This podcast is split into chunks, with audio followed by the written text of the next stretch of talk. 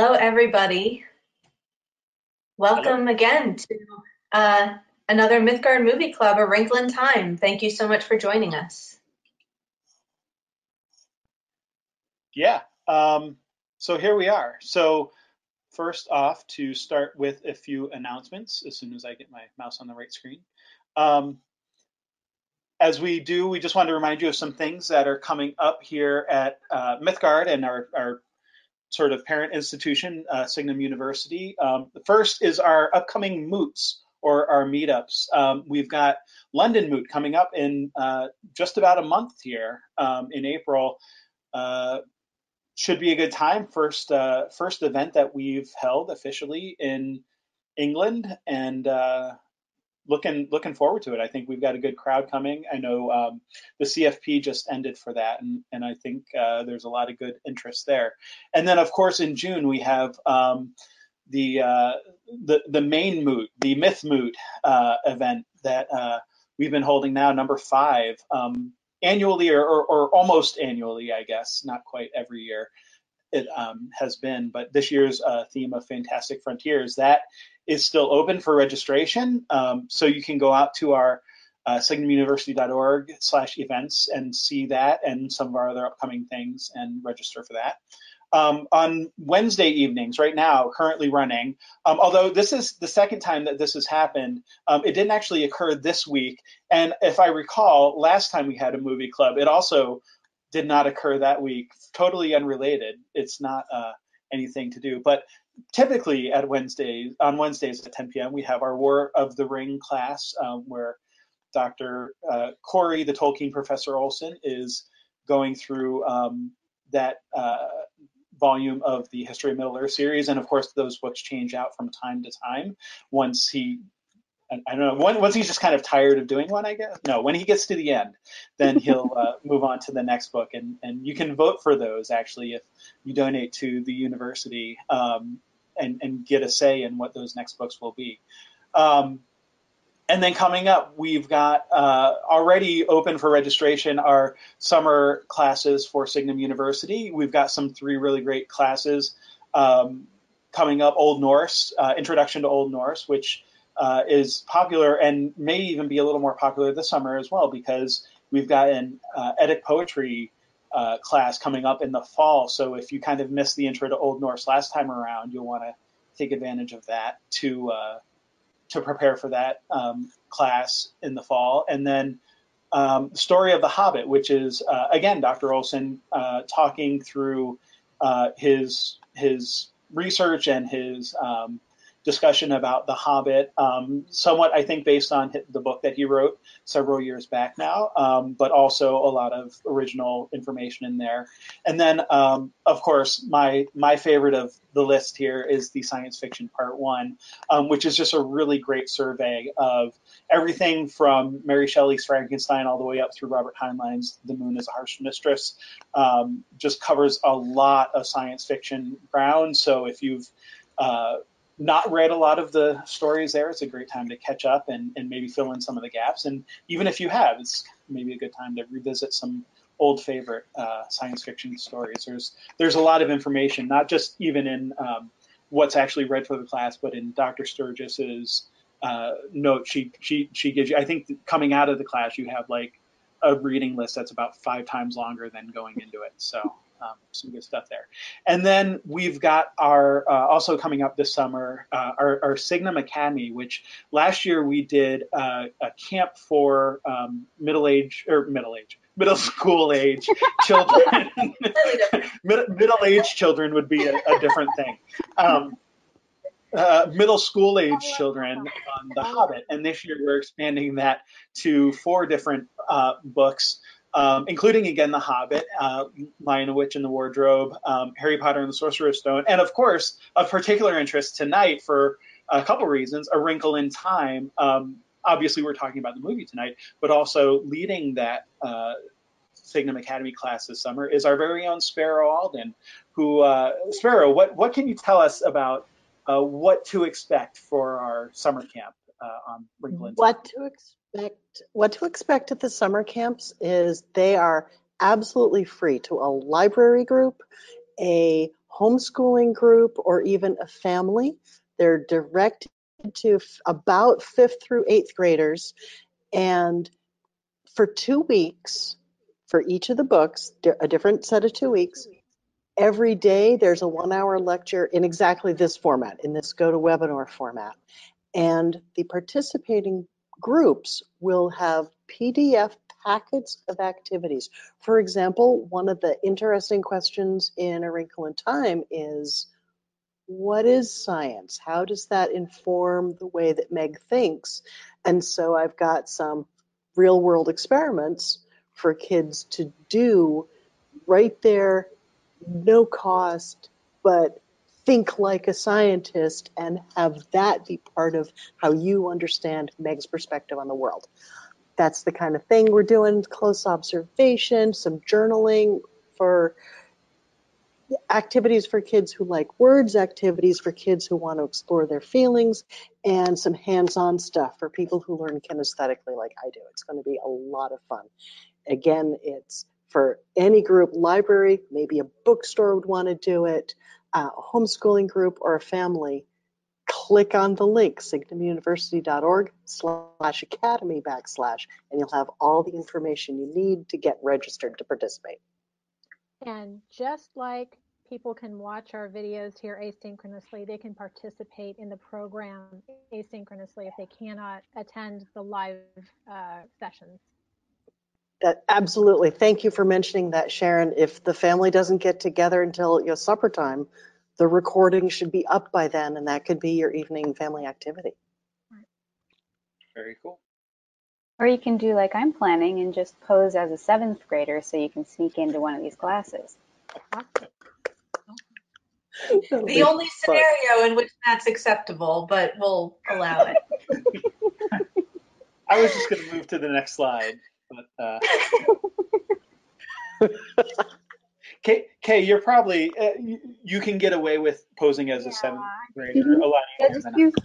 the Yeah, when you pigtails say and that- then, Yeah, the, I can't do the pigtail thing, so that's probably it.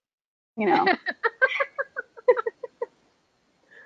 Oh, Curtis. Oh, all right. Well, moving on. Um, on that note, um, uh, our next um, movie clubs that are in the docket wanted to let you guys know that um, on May 3rd, um, probably around this time, but specific time uh, to be confirmed, uh, we're going to talk about Alien, um, the Ridley Scott classic. If you guys haven't seen Alien, you need to go see it right now. Um, it's going to be a good time. So we're going to have um, another panel talking about that. And then uh, on June 14th, we'll be talking about the next Star Wars movie, Solo. Um, and we'll be kind of trying to get the band back together a little bit and have some of the the Star Wars folks that we've had from previous panels so that you know hopefully so we can have this ongoing conversation about these this new sort of wave of Star Wars movies that we're getting. Um, so those are coming up over the next couple months.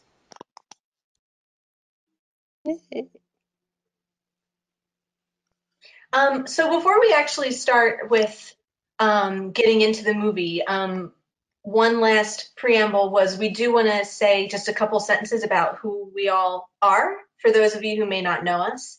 Um, so I guess I'm the only one without their name on their picture, so I'll start. Um, I'm Kat, and uh, I'm one of the ones who hosts and runs these movie clubs. Um, I'm a Signum alum as of last year, and I also continue to work on staff there as the academic coordinator. So if any of you have taken or plan to take Signum classes, you will probably exchange a few emails with me at some point.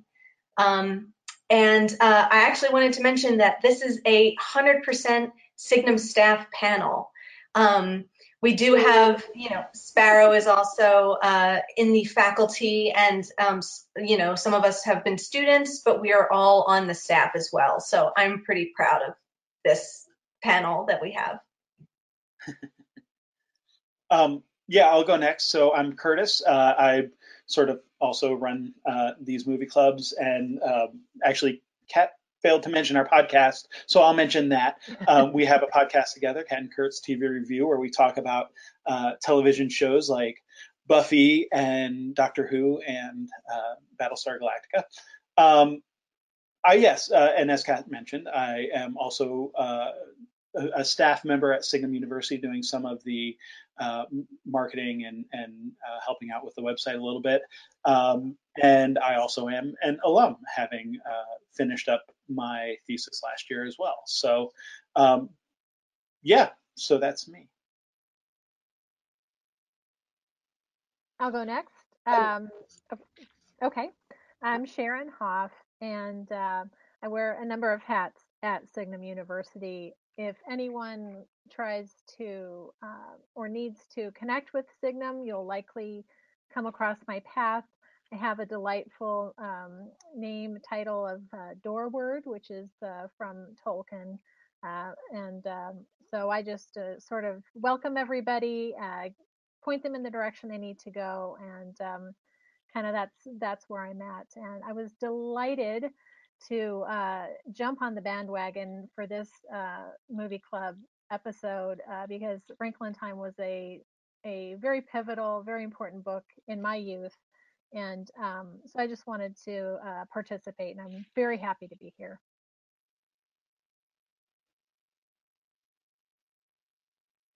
Uh, I'll go next. Uh, so my name is Kay Ben Abraham.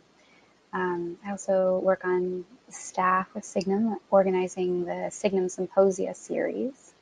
And uh, I'm a freelance writer and editor at uh, forwantofanail.net. You get bonus points if you can figure out the reference. And um, I, there's a 10 year old version of me still walking through a, a Hawaiian airport carrying a very battered copy of A Wrinkle in Time under my arm. And uh, Madeleine's impact on me, I think, has been, as you know, as Sharon said, just incalculable. Mm-hmm. Um, and this book in particular was sort of my entrance into her mind and her imagination. Uh, so I'm, yeah, really thrilled to get to join everyone and talk about the movie. Fantastic. I'm Sparrow, and I'm a precepting professor at Signum, and I also work for Kat, so that's fun, and with Sharon. And but tonight I am particularly proud to be an adjunct professor at River Valley Community College here in Claremont, New Hampshire. And if you can see your list of attendees, there's the RVCC Kids Lit class. They're right next door to me so that we don't have strange feedback. And also, about half the class has signed in from home. I said you can stay home and wear your pajamas today if you want to. Um, click the links. And so, thank you everyone at home for signing in as well. So, I'm so excited to have like my my worlds collide and have my bricks and mortar classroom meet my friends from Mythgard and Signum. So, thank you, Kat and Kurt, for making this possible. Sure thing. And just real quick for those of you who are attending, um, first there is uh, you should be able to see a little uh, questions box that you can submit questions to us and uh, or, or, comments and topics. We might not be able to, you know, respond to every single one, but we'll do our best to, um, you know, either through our, our normal discussion or or you know bringing up some of the things that you guys uh, point out as well. Uh, you know, make sure we try to cover as much as we possibly can in the time allotted. So, all right. And I'm I'm knitting at the same time. That's why I keep looking down from my camera I noticed instead that. of at the rest in a friendly manner. And and I mean I have to say that it would be it would be odd to not see you knitting. So uh, you know I think I think this puts us all in, and we can have true. a nice you know uh, homey discussion um, with you doing that. Absolutely. Thank you. Yeah, that seems particularly appropriate for this panel. So, uh, would have expected nothing less, Sparrow. Thank you. Um, so, we wanted to kind of start, or I wanted to start, I guess, kind of very generally and very vaguely, and then we can go into things in more, however much specificity that we want. Um, with this question of expectations. Um, we can't escape the fact that all of us here have read the novel A Wrinkle in Time, either many moons ago or very recently and and you know maybe a few times in between. So we're coming to it with different backgrounds but we all have some relationship to the source material. And then we're going into this movie where you can't help but think of the novel as you watch it. And on the other hand this is a movie club and we try to make some effort towards discussing the movies as movies and as uh, you know part of their own medium and their own genre and not just how do they stack up against you know the novel that they're based on. Um, so i kind of want to throw it out to people to say kind of what were your expectations and how do we even quantify or define those expectations? Um, the the quote i put is from uh, a, an interview with Madeleine L'Engle talking about not this film, but the first film, which was a TV movie made in 2003, where she was asked if it met expectations, and she said, "Oh yes, I expected it to be bad, and it is."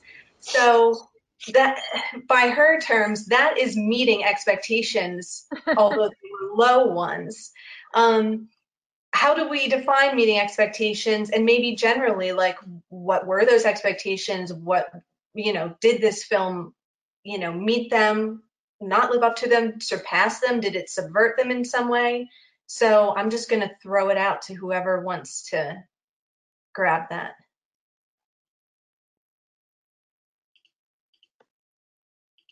okay, well there you go. You know Kay's answer. no, actually, um, I, I, this, for anyone who follows some of uh, Corey Olsen's materials, he'll often talk about how um, he doesn't enjoy disliking things uh, and critiquing things in that sense. And um, I, I have a similar temperament. I usually go into uh, a movie going experience with the propensity to be pleased and delighted um, and this this movie absolutely delivered. Um, I, I thought like just visually it was perfect. I, I loved I loved the landscapes. I loved the I loved the inside of the home. I loved the way that they began it with this tiny image of an unfolding and folding little paper game, um, and that the way that that tied into the then much more grandiose vision of tessering and this sort of like ripple effect in the in the surroundings. Um, and I loved the characters. I loved how they were. I loved how they were played. Um, I thought it was yeah. I, I, thought it was just a delightful adventure, um, and that was kind of what I left the theater with. it's just sort of giddy with, with delight. well, I would say I have to. Oh, go ahead, Sparrow. I was going to agree with Kay because I expected visual gorgeousness. Mm-hmm. I expected that I wanted the big screen. And Mhm. boy, did I want the big screen. Um, I expected to be reminded of that book that I read to shreds when I was Mhm. 10, 11, 12, 13, 15, 20, 25, you know. Um, I expected to be reminded of it, but not have it completely recapitulated. Mhm. And, but I expected a- and was thrilled to love Meg and to finally see Meg from the outside as an adult, be able to look at her. And that experience of looking at Meg from the outside instead of feeling, wow, I identify with this character, saying, oh, I can look at her now. And that experience was fabulous. And Kay, like you, I am the best audience in the world. Like I should, I go to magic shows and you say, look at the birdie over here while you're picking my pocket. I'm looking at the birdie over there. So that was a lot of fun. It's a good way to live. Sharon, what were you thinking? Well, um, and I I'm brought my going to uh, just agree that my hope when I went to the film. I, I was I was hoping to be pleased, and I do admit I did I did go with sort of a criteria, um, just of of some very specific things that I was that I was hoping to see that I hoped that they would deliver on that I felt would be an honorable and reasonable uh, adaptation um, and so most of those things were ticked. I I'm not quite as easy to please as you. Uh, I, there are some, some concerns I have just with the overall production value or choices they made for the film. Not necessarily was it like the book, but just the film. Um, so I have some concerns there, and maybe we'll discuss discuss those um, later. But the, the the some of the key things that I was looking for were were ticked, and so I actually came away much um, much happier with the film than I anticipated because I admit I I read some of the reviews before going in. Um, you know, a lot of the confusion that some people experienced, uh, criticisms that people offered up. Um, so when I actually went and saw the film, I was pleasantly surprised, and um, mm. it was it was a good experience. But again, you know, I, am not quite as easy to please as you gals.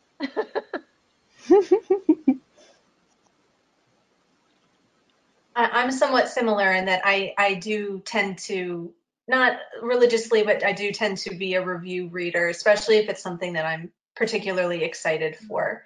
Um, sometimes have to kind of consciously decide not to do that just to kind of go into something fresh. Um, but I had a, a, vague sense of mixed reviews, let's say. Mm-hmm. So um, that certainly tempered some of the pure excitement that I had. And so I think that maybe helped me to be a little a, a bit pleasantly surprised that I, you know, we can talk about the the quibbles and the nits we want to pick, but overall it was the spirit of it I thought was much closer to the source and more what I was sort of expecting than um, than I might have feared leading up to the movie. Yeah. Did anybody? Well, Curtis, you'd be, probably be the only person who hadn't read the book. Did you read the book first, or did you see the film first? I read the book like the day before I went to see the film. So as far as far as yeah, like I mean, as far as that goes, like I certainly didn't have like years of deep seated preconceptions about you know what needed or what I hoped or wanted um, to happen in the film. Um, I think visually, I thought it was very well done for the most part. Um, so you know, I I like there was there were no real uh, yeah like set you know ideas of what I thought people should look like or act like or how you know mannerisms or anything like that. Um, i think where where i stumbled a little and, and i did i did know that there were reviews. I, not so much reviews but like i think i had heard like on the radio like the box office you know opening was like much lower than hoped for and that kind of thing. So not not necessarily from a review standpoint but just like a general audience reception overall that it wasn't meeting uh, some of those types of expectations, you know, financially or whatever. Um, but yeah, I mean, I, I think where I would, um, and and we'll probably get into this more on like later slides, where where I would sort of go because I'm I'm much less, perhaps a little bit more like Corey is. I'm much less prone to like the visual aspects and Kat knows this because we talk about TV every week where like she's like oh I noticed this thing and I'm like oh yeah, I guess that did happen, didn't it? I totally didn't even like pick that out because it's visual and not something someone said. Um, mm-hmm. I'm I'm more prone to like maybe think about how the ideas or or you know some of the themes of it um, played out. But I think uh, again we'll get into some of those in in other parts of the discussion. So I don't necessarily want to jump ahead. Um, but yeah, no, I mean I like it is interesting because I always I always wonder how like with films like this, um, I mean I you know I guess there are there must be a lot of people out there actually reading the reviews. I tend not to myself, um, or like I tend to I tend to be very good at like ignoring the reviews if I really want to see the movie anyway. Um, Right. And if I don't care about it, then I'm not going to read the reviews to begin with. But um, even like when they're saying, uh, you know, uh, to pick a movie like Kat probably would never see, like, you know, the next Thor movie or something. If everyone says it's terrible, I'm probably going to go see it anyway because it's a Marvel superhero movie and I see all of them. So, um, as far as that goes, like, I don't think that I had, you know, that much expectation. But, but it is interesting to me to kind of think about how, given that this is such a well beloved book, and it's what I mean, it's a book that I've been meaning to read for the last 30 uh, years, you know, um, because like everyone else around me was reading it, you know, as I grew up. And, you know, I, if it was assigned in school, like I missed that day or something, or if it was like one of the, it, it's totally the type of book I should have and would have read Right. had like it fallen into my hands when I was a kid. And I just, I don't know why I never read it. It just, I didn't. And so, um, Maybe it was but- banned at your library. but being yeah uh, maybe but like there were other books that were that i read anyway so that didn't stop me um, Touche. but yeah no just just given how many people love the book and really love the story it it always surprises me when um, i mean it is a big budget film but it's not like the biggest budget film like and the fact that it didn't kind of meet uh, you know even even the the amount like it i think it was like 20% short of like what they spent to even make the film um in the bo- to you know what it earned in the box office. And so like it just kind of surprises me that there weren't more people who are just like ah who cares what the critics and reviewers are saying? I'm going to go see it anyway. Um i don't know. I wonder if that's still true because it's still in theaters. So, and I feel Well, like my my as a- impression is that um, there's there's a slight um, unfair narrative that's kind of built that oh because it wasn't number one or um, or didn't maybe make quite as much money as they expected that it it you kind of get the sense that it was a flop and it wasn't. Um, you know what's kind of ironically did it a disservice was I think Black Panther came out like a week or two before, and that just has dominated ever since. But the exciting thing about it is between the two of them, it's the long, it's like the highest grossing like six or seven weeks in a row with films by Black filmmakers, which has never happened before, making that much money.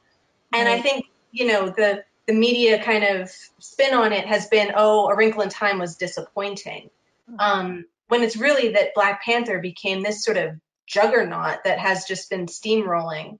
Um, so it's it sort of depends on how you look at it, I guess. No, and that's a fair point. And actually, the my the theater that I went to here, um, I wanted to go see uh, Wrinkle in Time in you know the the not the IMAX but the RPX, the the Regal version of IMAX, right? And um, it wasn't there. It wasn't available. It was all Black Panther like showings and stuff. And so, uh, you know, I ended up going to see it in just sort of the standard theater, which is fine. But like, I've become so. I, I guess I've I've become a little too um, uh, uh, uh, uh, snooty to, as to my theater viewing habits. I, I, I, I, you know, the the standard theater viewing is not as good for me anymore. But um, I mean, not that I think that that affected my enjoyment or whatever of the film, but I I get what you're saying. Um, I'll just say to your points. Um, as of Wikipedia, 20 minutes or so before this discussion, at least, it was only at like 80% of what it had grossed. But you're right, and and I mean, I don't know that that includes like worldwide, and you know, obviously there will be additional sales when it comes out on video and that kind of thing. Um, I don't mean to imply at all that it won't eventually like reach even that, or even that that may or may not be a good measure of you know its worthiness as a film. Um, just stating that those are the types of things that I was aware of going into it, and it did surprise me a little bit that given its um, belovedness uh, as a book, that maybe it didn't hit those goals. But those are all valid reasons, like, like that you pointed out. So Sparrow, yeah. Oh, I think you're can't you're you. on mute.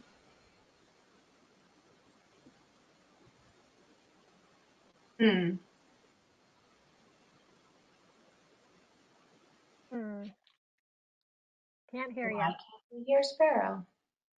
Yeah. Well, let's, well, that's the her and her little people Yeah. work on that Okay. while we Um, continue on. what about what about surprises? Were there any completely surprising, it- good or bad, sorts of things that you guys saw or didn't see? I guess in the film.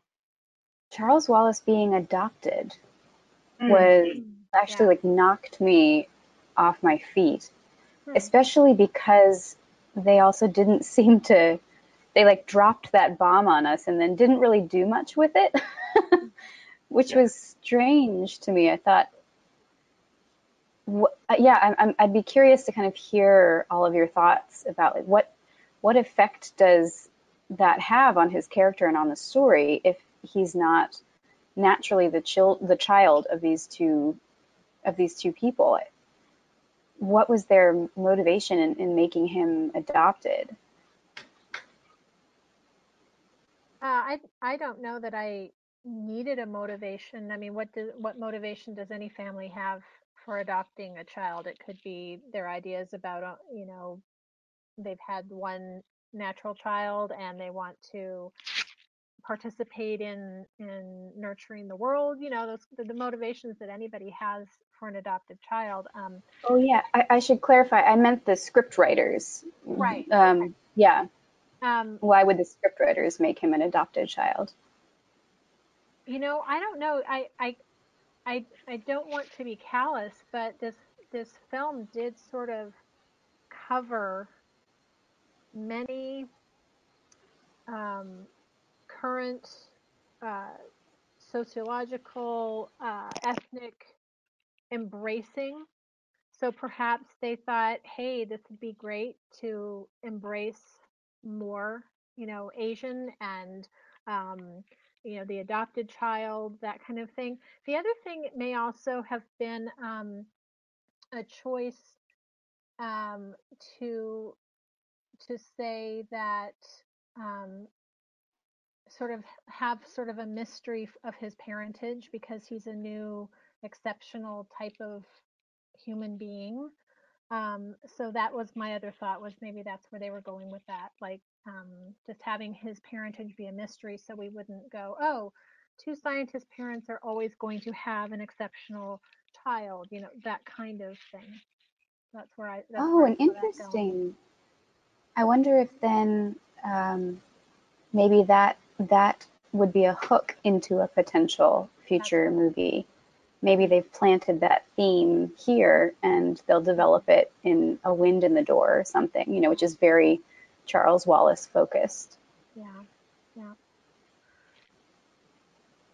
Yeah, I sort of thought it it it um, enhanced those themes at the end of the abandonment of the father a bit, uh, or Meg's feelings of abandonment, and and her feeling on behalf of Charles Wallace of Mm. you know he, he's the fact that they're not even sort of related by blood. It only sort of distances the father from Charles Wallace even more. right. Um, so not only has he not seen him since he was a baby or a toddler, but he was adopted on top of that. And so it, you know, I think that only kind of plays into her sort of fears about what kind of guy is, you know, is dad turning out to be. And then her link with Charles Wallace being something, you know, that can't just be by their blood relation. It has to be because of the time that they've spent together. Um, you know, that was sort of, I, I felt like that's kind of the impression that they were, you know, just kind of distancing the two of them that much more to make Meg's relationship with Charles that much more special and the unique. right More primary. I mean, Um, did sound check. yeah you're there ah there we All go right, there we go. And thank you to my student who loaned me fresh earbuds that were are functioning. Yay, thank you. Okay. I don't want to get off on too huge of a tangent, but I, since we are talking about Charles Wallace, um, get the sense or the message from the film? I'm trying to remember. I think I did that he he is supposed to be some kind of improved, new and improved version of human, which you get in the in the book. I'm trying to remember if that was part of the film. uh, when Mrs. Whatsit is talking about him and how he's brilliant and things like that. Yes, Carol? I have to say, I got that more from the movie. Right. I, that came through clearly in the movie. And having him adopted, I love the fact that that he was diverse from other characters. I love your explanation of the no blood connection, but it made me have a Highlander flashback. Right. Mysterious adopted baby is not quite human. Yeah. Well, Highlander. Okay, I'm older than everyone else in the No, room. I Never mind. I get it. I get We're all Okay, nodding okay, like okay. we understand. Yeah. Yeah, I don't. I don't. I've never. Me neither. What? Highlander, there should have been only one. All right. Next Mythmoot, we're watching Highlander at midnight or something. Plan. Oh. Um, sort of, sort of on that theme, um, Julie asks, um, "What do you make of the absence of the twins?" I think it would have mm-hmm. confused the story. I, I just, I just think it was Yeah. a choice they had to make on a script writing, on a production, on a direction, on a story flow, um, because they feature so. They're significant, in my mm-hmm. opinion, for the character development of the book. They, they, they, they are given some of the lines that that foreshadow the happy medium. They are mm-hmm. representing the kids in the family who are normal, who Right. negotiate the world without these problems, without these hangups, these angst. So that works for the book, but I think to try to incorporate that in the film, it just simply would have would have made something that was on such a huge scope even more bogged down. Yeah, they went the way of Tom Bombadil. Yeah. But their vegetable garden made it in. Did you see that? Yes. In a very teeny, teeny postcard size version. Right. And I mean, I in all honesty, I did I did miss that voice, and um, I don't know if this is where I can insert this, but um, I really really did appreciate um, the character of Meg. She wasn't my Meg, um, but she was a wonderful Meg. I was not disappointed. I was not um, regretting her choice of casting. I was not regretting how they wrote her. She was, you know, bristly and prickly and unhappy in her own self, which is kind of what I was hoping to see. Um, and it wasn't. Um, her acting was was really subtle and really delicate, and and and so that was really nice to see. But one thing that I did miss was um, one of my favorite moments in the book, uh, and I will. Um, I didn't put it up on the the screen or, or give you the quote, but I would like to read it if I can. And this is when uh, Mrs. Murray is talking to Meg and trying to comfort her. Um, she says, You're much too straightforward to be able to pretend to be what you aren't, Mrs. Murray said. I'm sorry, Meglet. Maybe if father were here, he could help you, but I don't think I can do anything till you've managed to plow through some more time. Then things will be easier for you. But that isn't much help right now, is it? That so resonated with me, and that was one thing that I really missed. Um, is is just the idea that sometimes coping with life takes time. It, it you have to give yourself, you have to allow yourself time and maturing, and and just to get through it. And so, um, you know, that's one thing where our, some of the dialogue in the house at the beginning, you know, everything was really had to be cut short. And so some of that interaction with the twins and things that they did in the home and and um, just more dis, more displays of of Meg's um, science and math abilities had to be cut out because that was where that was. But again, like the twins, it just would have bogged everything down. So they have to make choices. So that's okay. Yeah. Mm. And I did miss, uh, I did miss the wonderful Mrs. Whatsit centaur. Yeah. Oh man, I I was I would have in any other context I would have loved the visual that they went with, uh, but because that centaur was standing in the wings and not getting to come out on stage made me so sad. like that, uh, yeah, that the copy of the book that I read as a child um, had that image on the cover. Yeah. It was a very surreal. Uh, no, it was actually a different cover than that one. Probably an earlier, like one in the 60s, I think. It was a pretty old. The one I yeah. can't find because I put it away somewhere because it's falling apart. I bought a new. Mine, book, mine actually, yeah, mine fell apart. The covers came off. Yeah. Uh, but yeah, that, the, the wingspan across the entire book and just that, like the gender bending from yeah. the Mrs. Whatsit to something, you know, like, oh, it's just that amazing sculpted. Yeah. Yeah. Mm-hmm. yeah. In a yeah. way, though, I'm, I'm glad they didn't go there because they also did not present the the misses as the the stars you know, the celestial star beings. And it kind of like those images kind of go together. So just having them sort of have, you know, be roaming warriors of the light, you know, seeking out ways to battle, you know, it, the dark. Um, that made it okay for them to not actually choose the centaur form because that to me would be exclusively as the almost sort of celestial angelic kind of kind of specific form that both the misses and any of the other stars who had sacrificed themselves would take. So in a mm. way it was it was kind of better that they didn't in my opinion. So and I love the Great. lettuce wrap woman thing. It was fun. You know, again, hey, that was cool yeah, I, I, I, kept the quote of on the slide of outwardly Mrs. Whatsit was no longer a Mrs. Whatsit, which is still true. It's just uh, not at all what was in the book. Um, and I guess you do get the, the impression that if they're going to have this beautiful planet with these sort of, you know, living flowers that run around, she transforms into something that's appropriate for the planet. So that I guess that's sort of the rather than kind of introduce this idea of these these you know uh, stars as they used to be.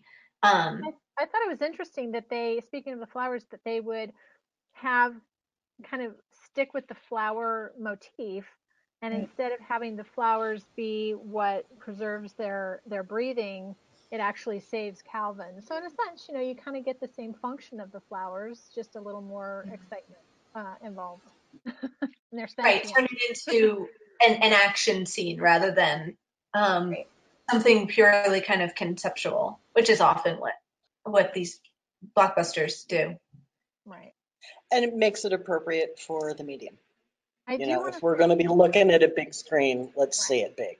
And so, since we're kind of talking about like and equal or not the same thing at all, one thing that did um, surprise me, made great sense, I loved it was the the the visual here Curtis let me explain for you the visual representation of it uh, as opposed to the squishy human brain thing that always kind of hmm. bothered me even as a kid because I'm like okay how does that thing survive what is you know what's supporting it you know I'm like all sciencey about it um, and what I, found, I don't know if you all I'm, I'm hoping y'all picked it up, but Camazotz itself, while it wasn't a planet, and that's a whole other discussion we can start to have later, um, they chose to not make Camazotz an actual planet. It was this um, conglomeration of nerve cells, like neural brain cells. That's the that's the visual, that's the structure that I got out of it. So, in some ways, I was much happier with their version of it, Camazotz, a brain being this a massive, huge, ginormous nerve neural network. I really thought that was was a brilliant um, and effective choice. I really did. Yeah, Sharon was saying the same thing. Um, Arthur Harris saying the same thing that uh, it, it, looked like they were sitting inside neurons and, and brain cells. So, mm-hmm. sort of again, taking something that's smaller and more conceptual in the book and thinking about how do we kind of blow this up for a big screen presentation. So I thought that was a, a really excellent choice.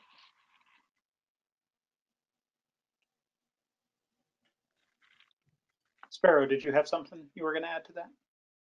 I was going to say exactly what what Arthur did. That the squishy brain thing is, you know, vulnerable to swift Yeah. kick from a combat boot.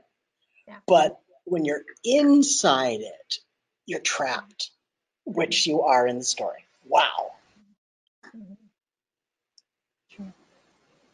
Yeah, there were things like that where it felt like the movie actually improved on elements of the book. I remember another one um, was the way or the explanation that they gave for how they ended up on Camazotz and why the misses couldn't accompany the children.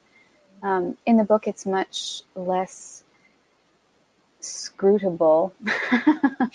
you know, they sort of arrive there and and they say, and of course, you know, we're not actually going with you. And it's just like, oh, sure, right. Naturally, you're not going with us. And and as a kid, you're reading it like, wait, why? I, I, I mm, yeah. So I, I Gandalf, felt why aren't you going with them? Gandalf, why are you leaving? yeah, exactly. Like, oh, this is the point in the young adult hero's journey where you have to go on your own now, kids. And Yeah. yeah, no, Even the meta it comment right there. That that stuck out that that stood out to me more clearly rereading it recently. Yeah. Right. Yep. So, so can I bring it up? The Camazotz not being an, a planet. I mean, did you guys get that? That's what I got. That it wasn't actually a planet because they looked at the big black blotchy neuron blob and said that's Camazotz. That's It's dark. yeah. The you know it's the dark. And then when Mm. they go there, I feel like you know the there's this sentient tornado attack on that, Mhm. that's manifested as if in reaction to their presence followed by the iconic bouncy ball on the street thing followed by the beach and none of those i made a point in my notes to say no representation of a person or a human on Camazotz seemed to actually be a person or a human. So it's like it wasn't Right. a population, which completely shifts, of course, the discussion about all the, you know, um, post the Soviet era, communism, all those kinds of issues. It kind of completely removes that. Also, nothing was gray. It was all highly colored because, of course, it's a movie. It's much more exciting. Um, so I thought that that actually was a choice that worked. It was very different, but it was a choice that worked. But I wonder, and that's why I asked if Curtis had read the book. I wonder if to audiences who had not read the book, to have a framework of expectation, um, and then to go, oh, it's the bouncy ball scene. Um, was that confusing? Did it work? Do you know? Did the would? You know, I'm trying to put myself in the position of somebody who had not, who was not so familiar with the book. Would that make sense? I mean, there was almost the the food trope, don't eat anything in fairy kind of thing. I'm not really quite sure how that was supposed to trap them or not. I mean, it de- delineated who, you know, that Charles Wallace was in the know because he's super, and Calvin, of course, is wolfing down the stuff that is supposedly sand. But um, I just wondered how that whole progression worked uh, for you guys, and um, to confirm my perception or my understanding that there weren't any actual other people on Camazotz. This is all manufactured by it.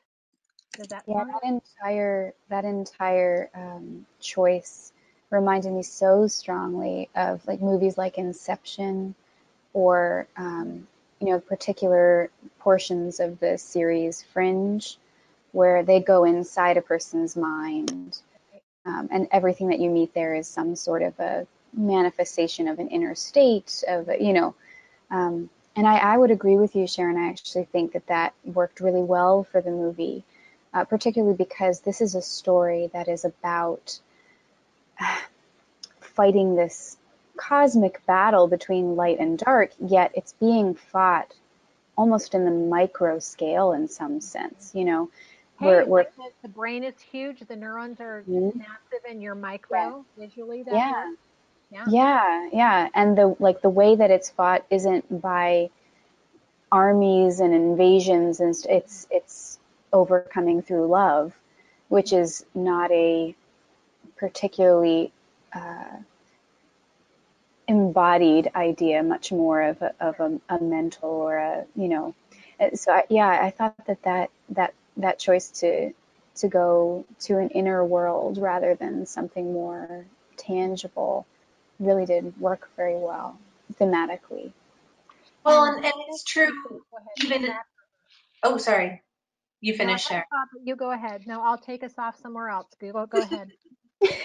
um, I, I think that's true even outside of Camazotz. Um, the the Happy Medium's cave comes to mind with the balance beams, where the whole point of it is to find that equilibrium. And and and you know and so not even just in Camazotz but throughout the movie I think you get sort of visual representations of the character's inner state and how they navigate the world is reflective of where they are I guess mostly Meg but where she is in her in her journey of you know that kind of coming to her self acceptance and everything.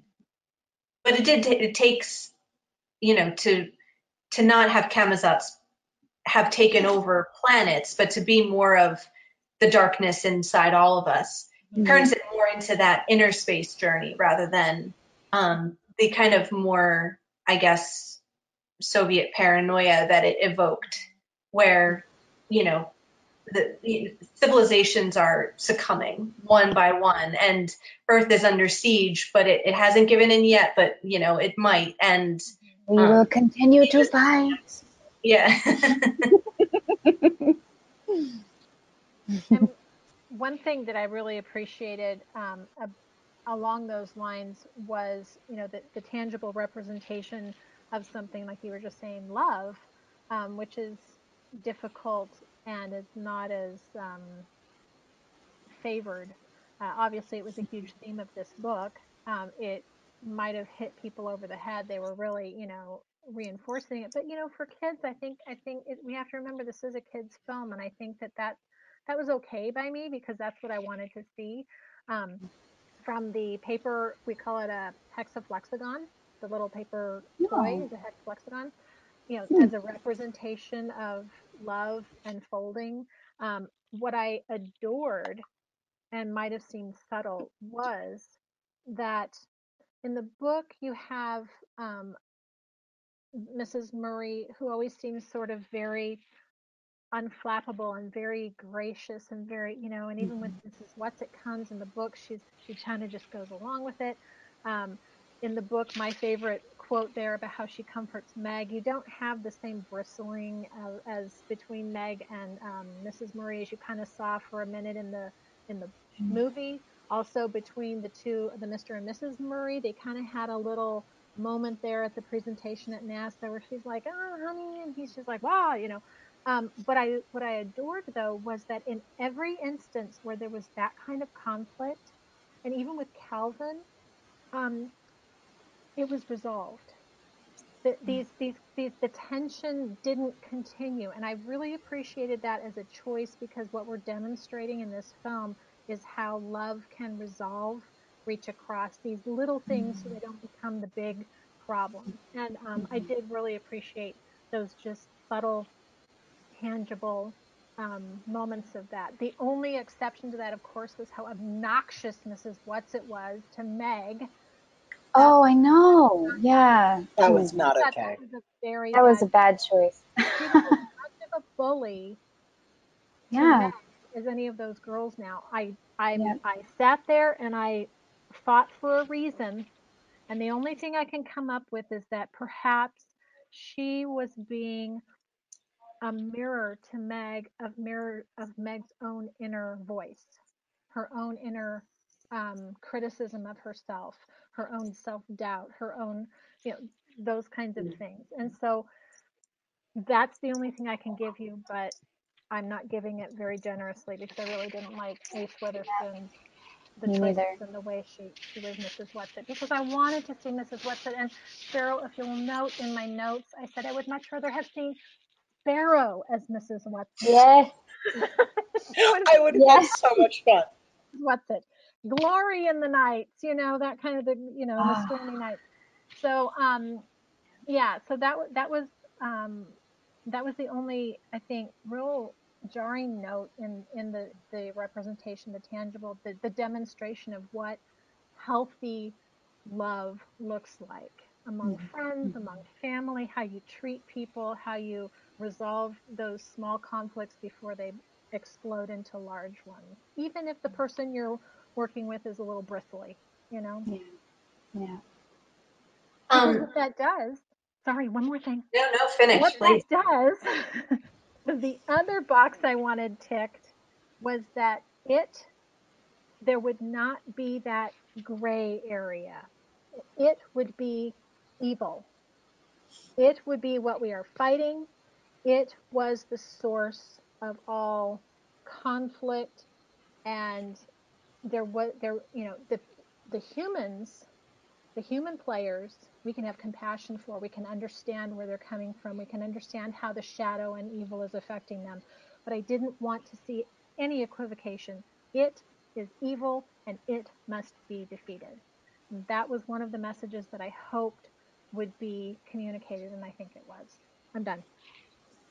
Um, Arthur's not going to rest until I remind everyone to say the it, right? Oh, the it. In case the, I, I, think you're all getting what we prefer, but you know, um, that that was another strange little. That that was one of those ones. You know, the thought I had with the flying lettuce wrap and um and with things like the it was um just certain things that I I noticed and I thought, huh, that's different. And it's like I it took me a while to even figure out do I like that or not? Do I dislike it? Why? Like, you know, certain there's always those little seemingly arbitrary choices um, that take you a little while to sort of decide whether is it my own resistance because it's different or is there something that a, a significance that they're missing by changing it. So um, and at some well, point, we're kind of talking about characters already. I do want to kind of switch to our characters discussion because we're sort of there anyway. But yeah. Before we do that, though, can can I bring up a few thoughts about what Sharon said because she said a lot. Um, Sorry. So, I, I so no, no, that, that's fine. I, and I don't necessarily disagree with any. I mean, far be it from me having only very recently. And sorry, my dog's being very loud at the moment. That's not me scratching myself. That's the dog.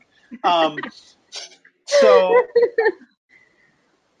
you know, one one of the things that I think um, is lost by not having the same sort of big red brain thing. Um, I mean, well, there's the whole like communist uh, or anti-communist undertones of of the story and all of that. Um, but also, I think there's a bit of a disconnect then when you get to, um, and I'm I'm going to see if I can go ahead a few slides here to to like the red balls and mm the red eyes, and then you have the red brain, and there I, I think with the imagery just in the book, you're getting more of the idea of there being the control and and that. I mean, it's still pretty clear that it or sorry, the it is controlling things here. So I I don't know that that's a huge loss, but just having that same color sort of running through a number of different things. And I've only read the book once, so I'd have to go back and see like how useful. Like I don't think I don't think it's the same level as like white and black in you know Ursula K. Le Guin's Left Hand of Darkness, where there's very clear symbolism tied to the colors and all of that. Um, but I think that there is sort of a softer thing going through um, the book of A Wrinkle in Time, where you get sort of those the red, and it it all gets tied to the it and and sort of the evil thing going on there. Um, I do like a good anti-communist tract as much as the next uh, guy, but um, I'm okay with the sort of loss of that here. But I think one of the things that I I did feel that it missed was an opportunity to talk about conformity and finding one's own uniqueness. That I mm. think there was some setup for that type of discussion, yeah. especially when you get into like um, her neighbor and I forget the girl's name, um, and yeah, and and some of those you know, sort of interactions with the other children, and you even get like um, moments of like um, where everyone's bouncing the basketballs and and Meg's sort of standing there like not, and you know, but like like those are just like hints, and it never sort of comes to fruition. That I feel like, okay, we can leave the political communist side of things, but like maybe we could have still talked about sort of like individual uniqueness and you know being who you are and all of that a little more strongly than I think comes across. Um, so I feel like there was a bit. There, there Sorry, what? point- There was that point with Mrs. with Mrs. Which, you know, bending down nose to nose to Meg and telling her she's the only one in the universe like her. Mhm. Um, I mean, that's the Sure. individual thing. But yes, I take your point. They they absolutely did take out the free will conformity uh, storyline from language. and and I, I don't want to I don't want to make the point too strongly because I, I think you're right like like again I think they set it up well I, I guess I just would have liked to seen that a little more connected and and I don't know developed a little better Yeah, I um, won- and oh. go ahead Oh well, I was I was wondering. Um, you know, it almost feels as though it's something that they kind of folded into the dough a bit more, um, rather than like deliberately addressing it as much. You know, because I think about even something like um, the change that they made with so you know casting casting Meg as a black girl and having the thing the the thing that Calvin comments on be her hair in its natural state. Mhm. And so if you're, you know, a, um, if you're like a, a, a black woman viewer, you kind of immediately you're, you've got this door that's opened to this entire this entire experience of oh yeah, like the pressure or the the standard of beauty is white woman straight hair. And so the relationship to one's hair as a black woman is this incredibly fraught and difficult and emblematic thing. And the fact that they use that as kind of like the point of entry for her, or not the point of entry, but the, the talisman almost for her um, journey to self acceptance. Um, that that seems to kind of speak to that issue of, of conformity and of the, there's there's a there's something about the uniqueness of like the way that you are naturally the way that your hair grows out of your head without you having to do anything to it is beautiful. That's the thing that's beautiful about you. And it kind of ties into um, you know she's being given her faults as her you know her faults Mhm. as the thing that will enable her to be victorious. So i in my mind, the theme is still there, but it's so much more unspoken and hidden um, Yes. than it would than it was in the original book. Um, but I, I just I, I thought it was brilliant the ways that they kind of the ways that they that they that they did that. I thought that was delicious and wonderful. And of course, maybe I'm too unsubtle maybe that's my problem Well, and, and I think in it's not the it's not the red scare anymore. Communism is not the Mhm. threat that it was to little Sure. kids who were doing deck and cover, um, you know, routines in school because the bomb was coming um, from the from you know the, the USSR, and so they've expanded as in a more delicate way, Uh, as Kay says, to encompass those ideas of conformity and I thought I thought it was was very sensitive. I thought it was nicely done. I do admit that I did not pick up on the significance of her hair being the mm. choice until I did read the reviews and hear the words of the um, the producer director gal herself and and read other people's take on that. And I and I do admit that that is something that sometimes I'm oblivious to. Um, I'm a child early childhood person, and so I was you know loving everybody. That's where I come from. But um, and and I really I, I'm not as tuned into those things. So that was one thing I was very appreciative that I had read about that I was aware of how profound that is for women of color. Yeah. That it's really Yeah. a profound, like you say, an entrance way to that acceptance of. I Yeah. love how you put it, Kate. How your hair grows out of your head is, Mhm. is perfect, and Yeah.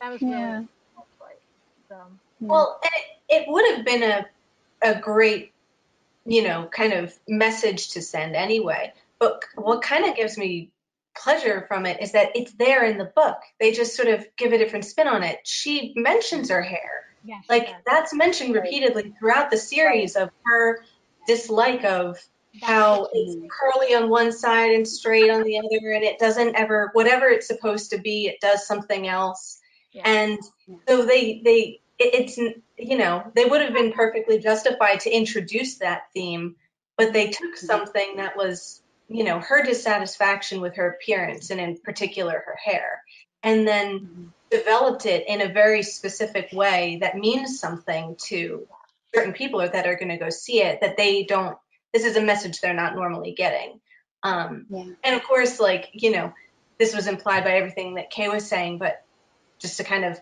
say it out of course when she is confronted with her sort of double Mhm. she has perfectly Straight. straightened hair with Yeah. long extensions and you know kind of like bringing home the you know and then when calvin compliments it she doesn't even believe him at first it's not till the end that she can kind of say thank you rather than say oh you're just saying that you know um, so i really i also really thought that was a a well done mm-hmm. decision hmm What else do we have of questions from our audience, Kat? Um, let me see. Well, let's maybe go to the characters, um, like, you know, kind of more generally. Um, I, I, feel bad for calling out a, a- a negative comment. I don't mean to like single this person out. Um, but Kristen says, how could they make the quirky characters so bland and ordinary? Um, do I, I would like to hear Kristen expand on that. Who in particular was bland, and, and, and I'm curious if folks on the panel agree with that. Um, certainly visually they're anything but bland, but um, maybe the uh, maybe the performances are something different. Um, a couple people spoke about um, Storm Reid as Meg, who I agree. Um, for some reason, I had the impression that people weren't that enamored with her, and I thought she was fantastic. Oh, I loved her. Oh my gosh. in some of those tough, dramatic scenes at the end, she really brought it, um, and I was I was pretty happy with with her performance. hmm Well, Yeah. compare it to the little kid playing Charles Wallace. I admit, I I I had a problem with Charles Wallace, um, and he was, you know, granted he's a little kid, um, but acting level wise, um, Storm Reid was, you know, of course older, but she really did bring it. It, it was less. Um, this is a child actor. Um, Mhm. Yeah. and so I really appreciated the distinction there. Yeah, I second I'm that. going to agree that. I Yeah. thought that um, how Meg was written and Miss Reid's abilities were a perfect match. She, Mhm. it can be better. That is what Meg looks like from now on for me. She Yeah. Just, just the skill and the subtlety and the, yeah. Mhm. The thing I. Um, one thing I really um, enjoyed. Uh, this isn't a change. This is something from you know the characters in the book that I thought they did really really well. Um, which really struck me on these recent rereads was, and it's so radical for L'Engle writing in 19, you know, well published in 1962. I think it was written even before that, but the kind of reversal of the gender roles of Meg and Calvin. Um, I just find so fascinating. So you have Meg, the protagonist, which is unusual enough, um, who's stubborn, angry, belligerent, good at Mhm. STEM, and gets into fist fights. Um, and whereas you have Calvin, and we can talk about his performance if he kind of sold it or not, but kind of the love interest right? Um, good at English and you know humanities subjects. He's a communicator and a diplomat. He's this sort of moral compass who keeps reminding her of the straight and narrow. Like these are completely reversed from, I think, in my opinion, what we usually see. Um, and I, I think you know Meg's performance came across a little stronger. I would I would put Calvin in the slightly bland category in this movie myself, but I think they still got across the fact that he's taking on the the softer sort of sidekick role. Um, and and it's bland for him to point too. right. Mhm. Right. Yeah, I would say Yeah. so. I mean, even in the book, he's he has learned how to adapt. I mean, this, these are very typical female tropes. He has learned how to adapt at home to please people, to not rock the boat. He loves his Mhm. family in spite of their misgivings, or not misgivings, of their their really lack of care of him. He reaches out to them in spite of the fact that they don't return his his um, care and affection, but he's okay with that. All of these things are very typical, typically ascribed to the female sidekick role, and um, Mhm.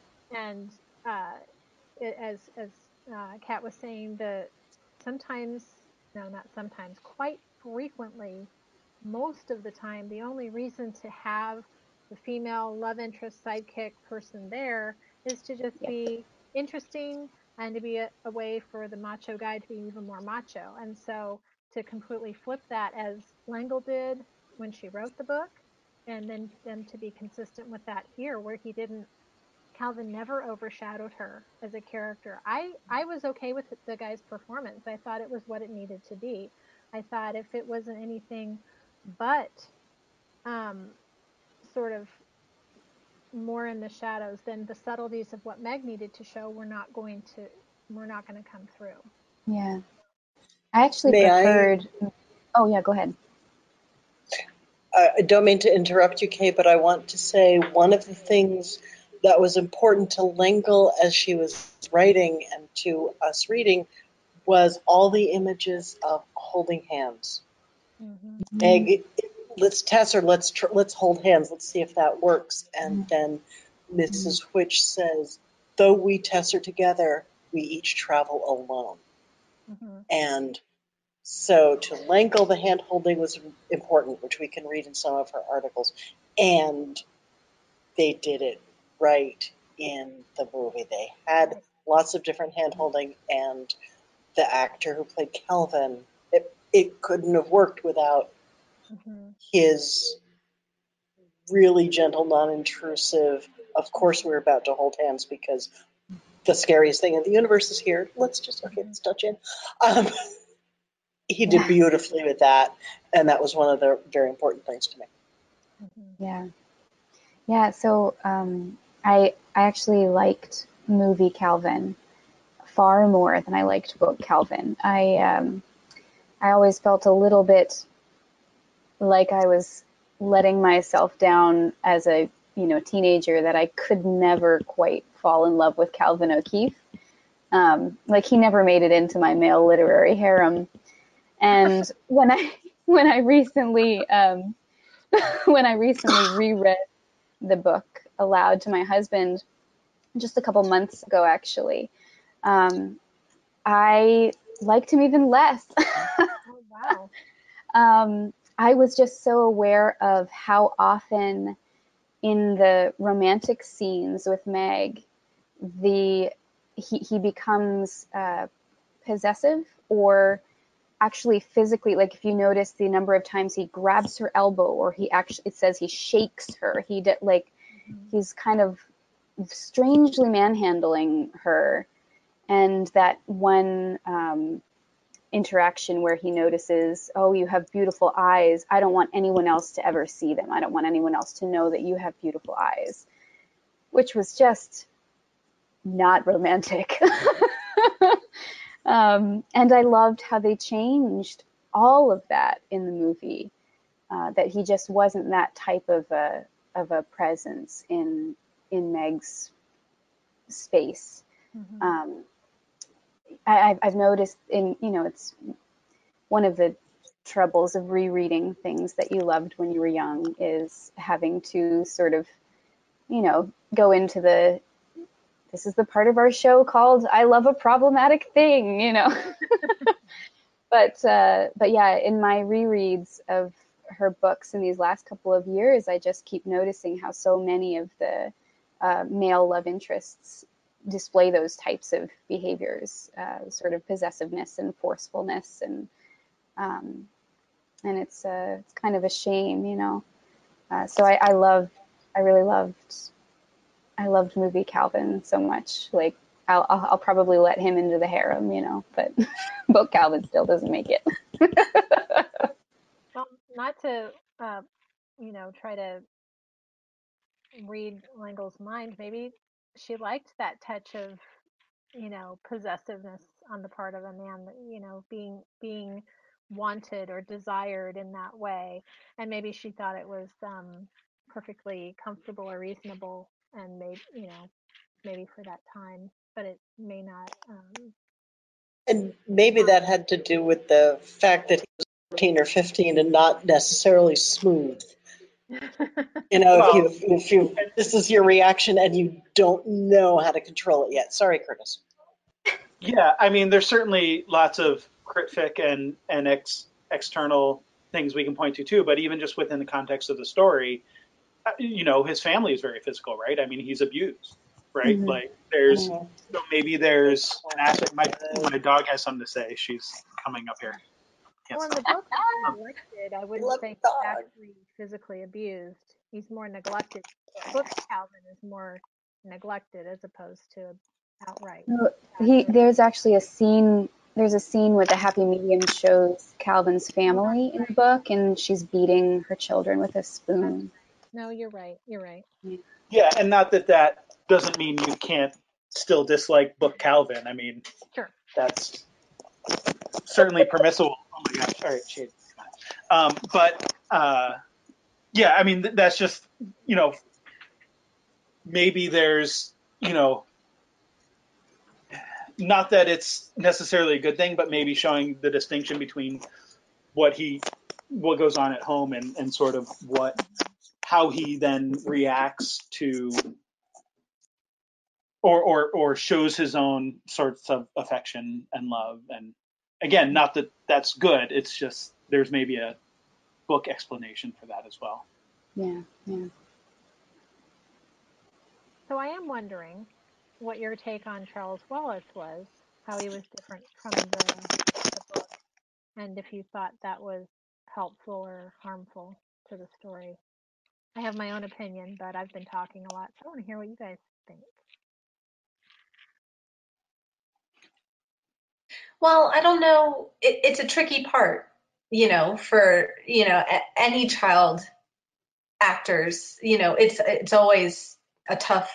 That's a tough casting session, and um, and it can be quite hit or miss. Um, and I can see where, for example, the choice to veer away from book Charles's oddness of never talking until, you know, outside the family, you know, even as a four, five, six year old, um, I can see how it sort of maybe made sense on paper to kind of go the opposite way of say, well, he, in a way, he kind of does the opposite. Like in the middle of her gym class, he's, you know, yeah. screaming things out for everyone to hear and everything.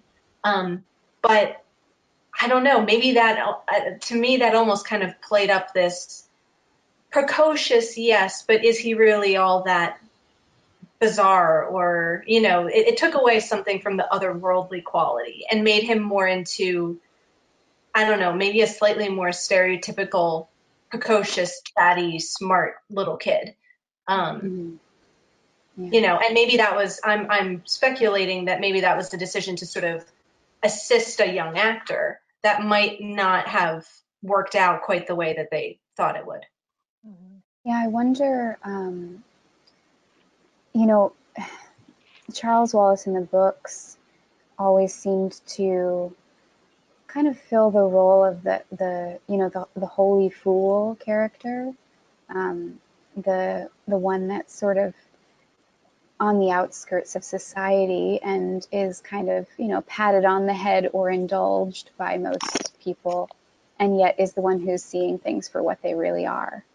And um, his movie manifestation didn't quite hit those same notes at Kat. I think that was a really good way of of phrasing it. You know that it, it kind of brings him within the the realm of the canny um, that we've you know most of us have met very verbose young children. Um, one of them lives with me, so um, it made it feel familiar rather than uh, perhaps I'm in the presence of something numinous, this creature who somehow seems to know my thoughts or know that I'm going to be coming down for hot cocoa and a sandwich at night. Um, and I, I, did I did miss that. I, am certainly not a um, at all involved in movie production, and so I don't really know or appreciate the difficulties of portraying something like that on the screen as opposed to in the written word. Um, but there is a part of me that wonders wouldn't just sort of like a staring small child be a, a sufficiently a sufficiently like uncanny creepy kind of effect but I, I, I don't know you know i'm it's not my area of expertise so Oh, believe me, there's some creepy silent children out there who look at you right into you. They're they're out there. And now that I think about it, that almost seems like the more obvious direction to go because there's a lot of those in movies, right? Like there's a there, creepy silent child trope. There's no shortage of it in horror yeah. movies. That's one thing that Ooh, You're like, well done. Apparently, it's one thing that kids are really good at portraying on screen because you know we keep making those movies. So um, that it, is now that I you, when you put it that way, it's sort of like I wonder why they didn't go. You know, Children of the Corn is maybe a bit of a stretch, but like more that kind of route of making him a bit uncanny, a bit scary, at least to the other school children, if not to Meg, you know, privately in their house he's one thing, but you know, um, rather than kind of make him just like any, you know, smart aleck little kid who's just a little bit too bright for his own age. Sarah, what did you have something to say? I was going to say one of the biggest differences with Charles Wallace. Uh, in the very last scene when Meg is bringing him back to the light, in the book, she says, I love you. She is using her power of love to bring him back. In the movie, she was screaming, You love me. Mm-hmm. Interesting. You know, did, telling him who he was, mm-hmm. his identity. So, yay, I love that. But telling him who he was. I, I don't know. I love the fact that, and she did in the end say, "And I love you," and and that's how he got there. But the ener- the movement of that energy was not what I expected. It surprised me, and maybe it made her sound, and maybe this was the point, made her sound more plaintive you are the one who loves me. You love me. I'm reminding you who you are. So, yeah. Well, I, I think. It, and of course, I was crying. Right, right. Right.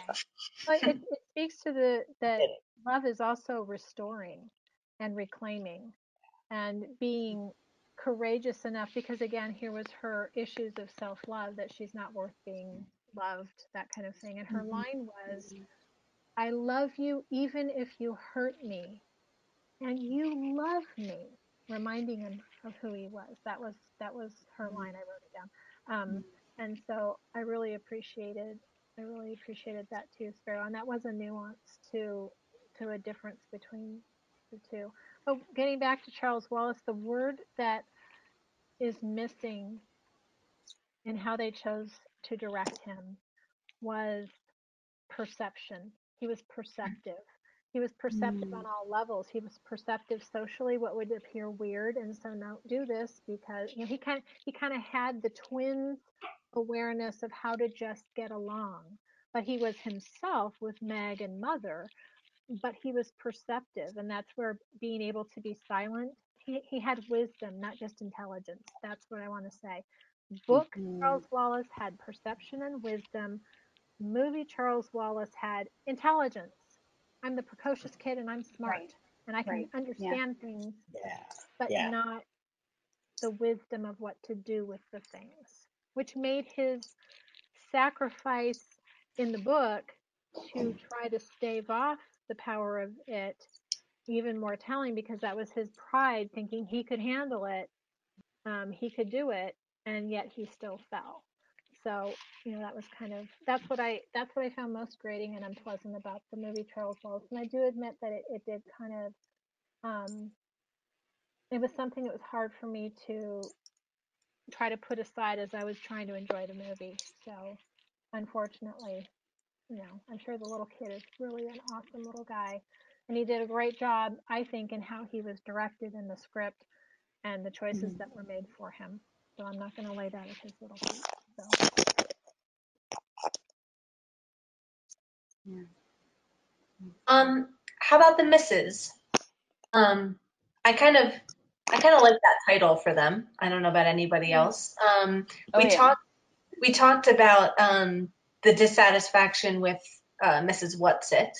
Um, how about, how about, how about Big Oprah? Right, like that cracked me up because they didn't yeah. that in any of the trailers. Um, Yeah.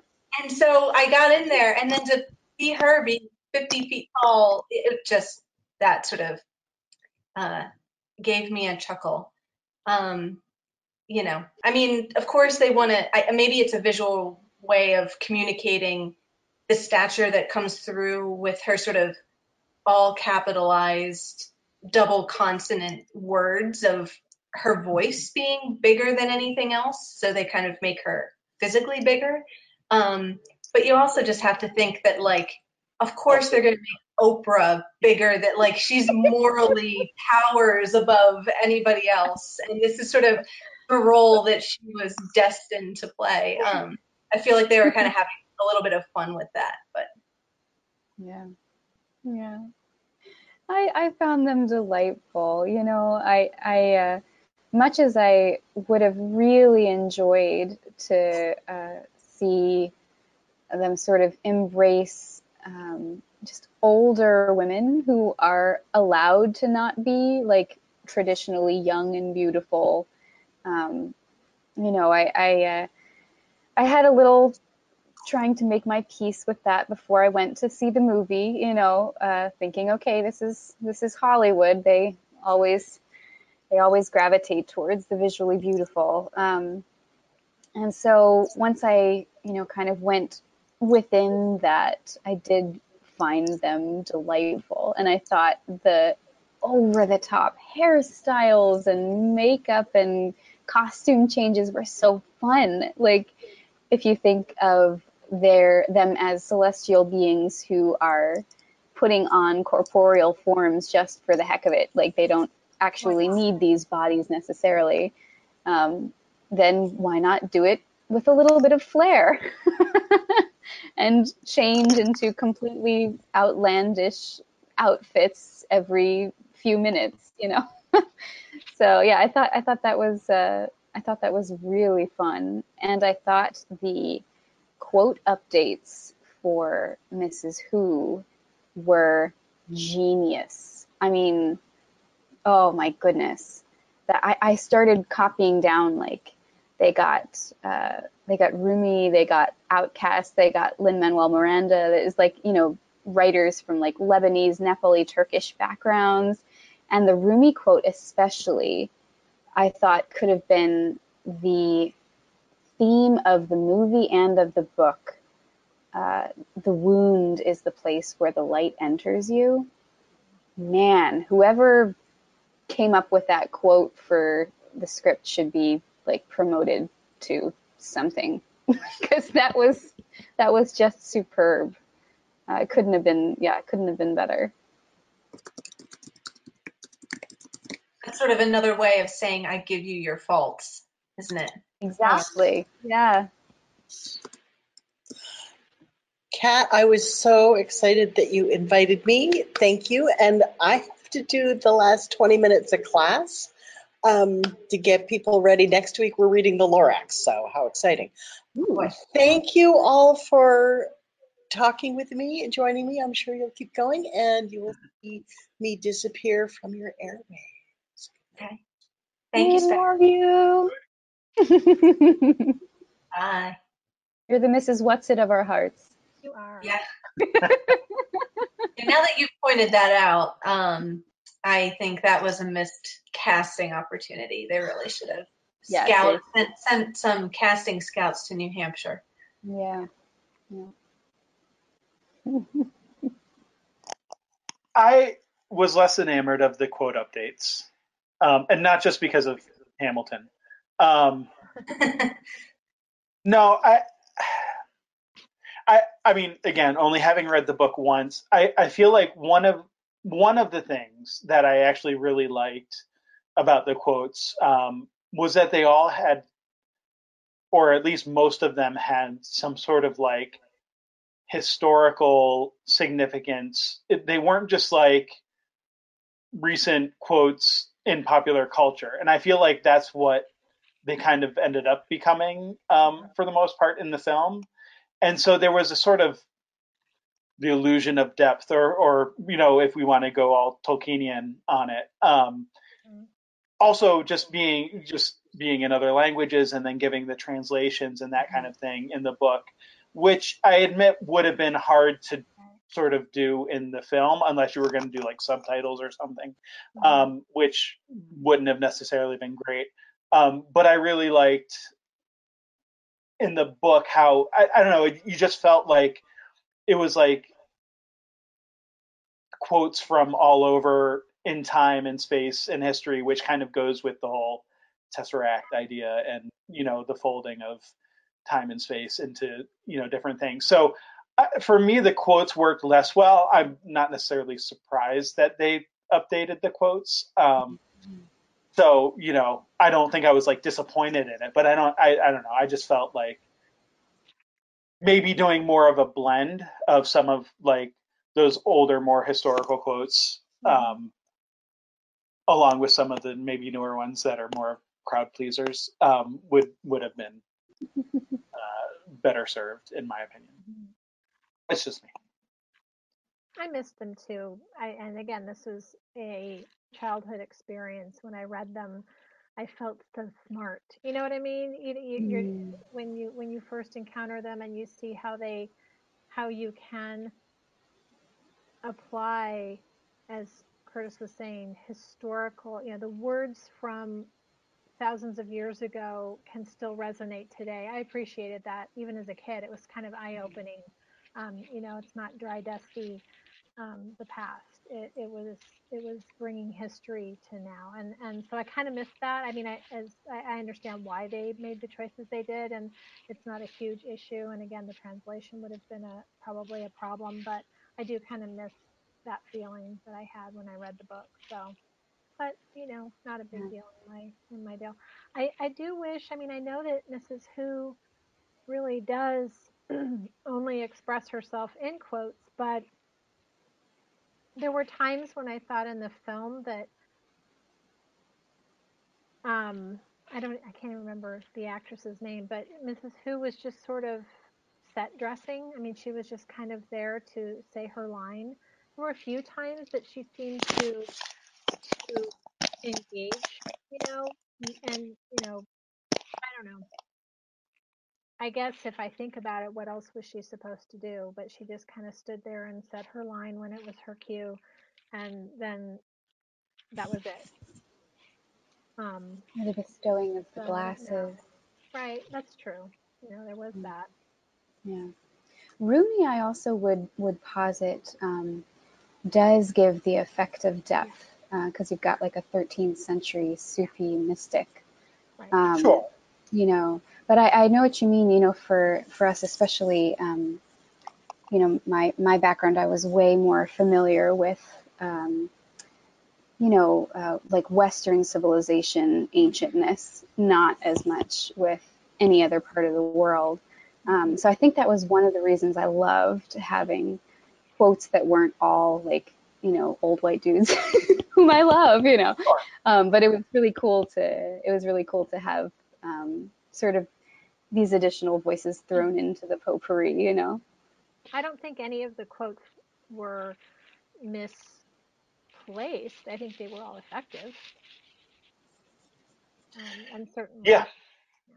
I, I mean, I don't disagree with any of those particular points. I think, I think it's more the depth that I was thinking of, but I like, I don't, more diversity of opinion and thought and, you know, experience is certainly a good thing as well. So Mhm. maybe, maybe, yeah, I don't know. I don't, I, I, again, like, I don't, I don't think it was bad or unexpected per se. It just would have liked to have that more of that depth to some of the quotes if we could have kept some of that. She probably had a lot more lines in the book too, in comparison to the number that she was given in the movie. Yeah, she interjected a little more frequently into the Mhm. action and the direction, and um, Yeah, it seemed like her words did inspire or inform Meg specifically, even Charles Wallace, of course, too. yeah. Um, and I do have Yeah, to I thought admit, this. oh, go Oh, ahead. sorry. No, no, finish what you're saying. I was just gonna say that I I visually Kay, you found the the misses very playful, very wonderful, marvelous. I did find um, particularly Oprah's appearance distracting. It was just a little more than I was willing to take, and if only because I started thinking, wow, that's a lot of glitter. How'd they get that on? Does she eat it? Does it get in her Right, eyes? right. I mean, you know what I'm saying? And so I think I think that Yeah. that just kind of it it Yeah. it interjected and so it got in the way and you know and it made me think of other things and other other people dressed up like that and it took me off on a tangent. So in a way I kind of felt it was it was not really Mrs. Which. I felt it was Oprah in fancy dress. Mhm, But mhm. if you know Oprah's Oprah, I mean, in other films she has been in, she has been the manifestation of that character. She hasn't been Oprah. In this movie, she was Oprah. You know I what I mean? wonder what But what it would if have she been couldn't have been Oprah. Right. Well, no. See, that's that's what would have been great if they had. Oh, sorry. We're No, I sorry. just I was I just think off. of her in the color purple and you know Mhm, some of these mhm. other roles that she's taken on. I can't remember the other one she was in that was so. Anyway, um, Selma wasn't she in Selma? yes, yeah. Um, yeah. and um, Um, beloved as well. Yeah. That beloved, that's the one I'm Yeah. thinking of, beloved. Um, so I know that she has the chops to do that, but it just, I don't know, maybe maybe those roles just Mrs. Which and Oprah were so alike in themselves that it couldn't be anything else. But yeah, the glitter got to me. I have to admit, it it, it does. And the end, oh, when Meg and the glitter is blowing off her eyes. Um, Yeah. Yeah. yeah, Nightmares. Uh, yeah, I wonder, um, wouldn't it have been wonderful if they had given themselves permission to uh, drop beautification as the only lens through which we see the misses? And if they allowed them to sometimes appear as like unadorned women, um, that would have been awesome. Yeah. Even if they'd sort of started as, you know, Mhm. the Mhm. mysterious crone who sort of blows in on the dark and stormy night, and then they're sort of revealed in Yeah. these other aspects, might have sort of got at that. Um, people should look up this um, uh, article in the LA Review of Books um, by Sarah Mesle, I think her name is, because Yeah. she talks about um, some of these things that we're talking about. Um, she mentions, um, she goes on for a bit about Meg's glasses and her hair and everything, and and similar to what um, Sharon was saying about the kind of weight of history of black cinema that Oprah brings with her of we've seen her as this represented representation of you know black female suffering on screen for so many years now and it, it's you know having her be this sort of the one to affirm meg in her you know her identity and her self-worth is sort of that's not lost on the people making this movie um, Yeah. and you know but then the, the article kind of finishes saying like you know that's all well and good but um, she has a great line about um, might we not allow aging women to show the wrinkles of their own time and Yeah. so in in using mrs which as this inspiring figure for meg you lose a little bit of something that was there in the book of what that character was able to represent Mhm. Mhm. and maybe they could have had both you know maybe it could have been a you start with them one way and then you show them another way it didn't have to be either or Yeah. Mhm. Yeah.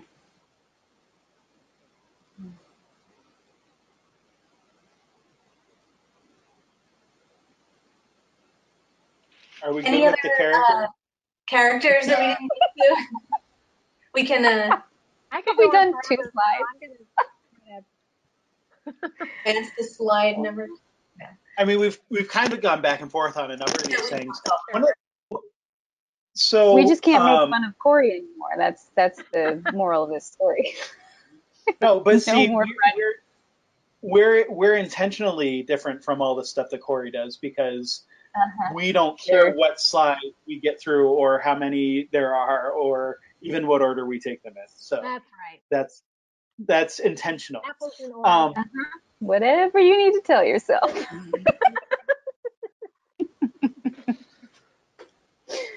One of the things, so um, we talked a little bit. Um, so going back to um, the fact that like the book had this like anti-communist thing in there, one of the things that I sort of couldn't help but compare when I was reading that, um, and then noticing that like it's not in here is is just how much a product of the time it was in that respect with regard to all of the other science fiction being done. So of course I'm thinking of things like Robert Heinlein's The Puppet Masters, which is totally another, you know, com- anti-communist allegory of all the people, you know, being, you know, having like alien things on their back that makes them do all these like things to Sam and whatever. Um, or, um, you know, films like the the one with the pod people and the Day the Earth Stood Still and like all of these types of things. Um, but then I was also trying to think of like there there were other sort of fantasy and science fiction elements um, from other